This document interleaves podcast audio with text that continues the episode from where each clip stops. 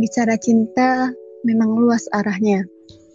Bisa tentang sepasang kekasih, tentang ibu dan anak, kakak dan adik, guru dan murid, manusia dengan hartanya, dan cinta yang tertinggi adalah cinta makhluk kepada Al-Khaliq. Seharusnya begitu bukan? Tapi, bagaimanakah biasanya kita merayakan dan merasakan cinta? Apakah saat surat cinta berbalas dengan rayuan dan bunga?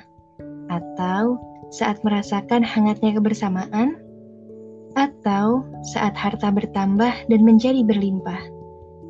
Rasanya cinta hanya kita gambarkan sebagai sesuatu yang menyenangkan. Tapi, pernahkah kita berhenti sejenak dan melihat cinta dalam bentuk yang lain? Ya, cinta yang kita rasakan bahkan dari perihnya perjuangan.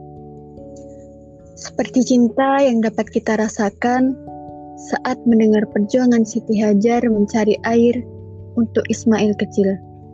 Bahkan, aku telah merasakan adanya cinta saat Siti Hajar melepas sang suami. Nabi Ibrahim alaihissalam meninggalkannya di sebuah lembah yang gersang demi mentaati panggilan Tuhannya. Aku merasakan getaran cinta saat Ummu Umaroh tersayat punggungnya demi menjaga Rasulullah Shallallahu Alaihi Wasallam. Darah yang mengalir membasahi pakaiannya hingga disebutlah ia sebagai singa merah. Ya, di medan di medan Uhud itulah aku merasakan getaran cinta yang luar biasa mengalir dalam darah seorang Ummu Umaroh, sang perisai Rasulullah.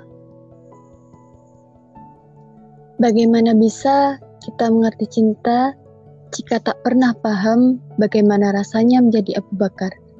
Ya, Abu Bakar yang rela menahan sakitnya gigitan ular untuk melindungi Rasulullah agar tetap nyaman tertidur di pangkuannya. Bahkan kisahnya berlomba bersedekah dengan Umar bin Khattab yang membuat kita menggeleng kepala. Bagaimana bisa semua hal itu terjadi jika tanpa cinta di hati? Aku merasakan getaran cinta yang sangat besar setiap kali mengingat perjuangan para syuhada.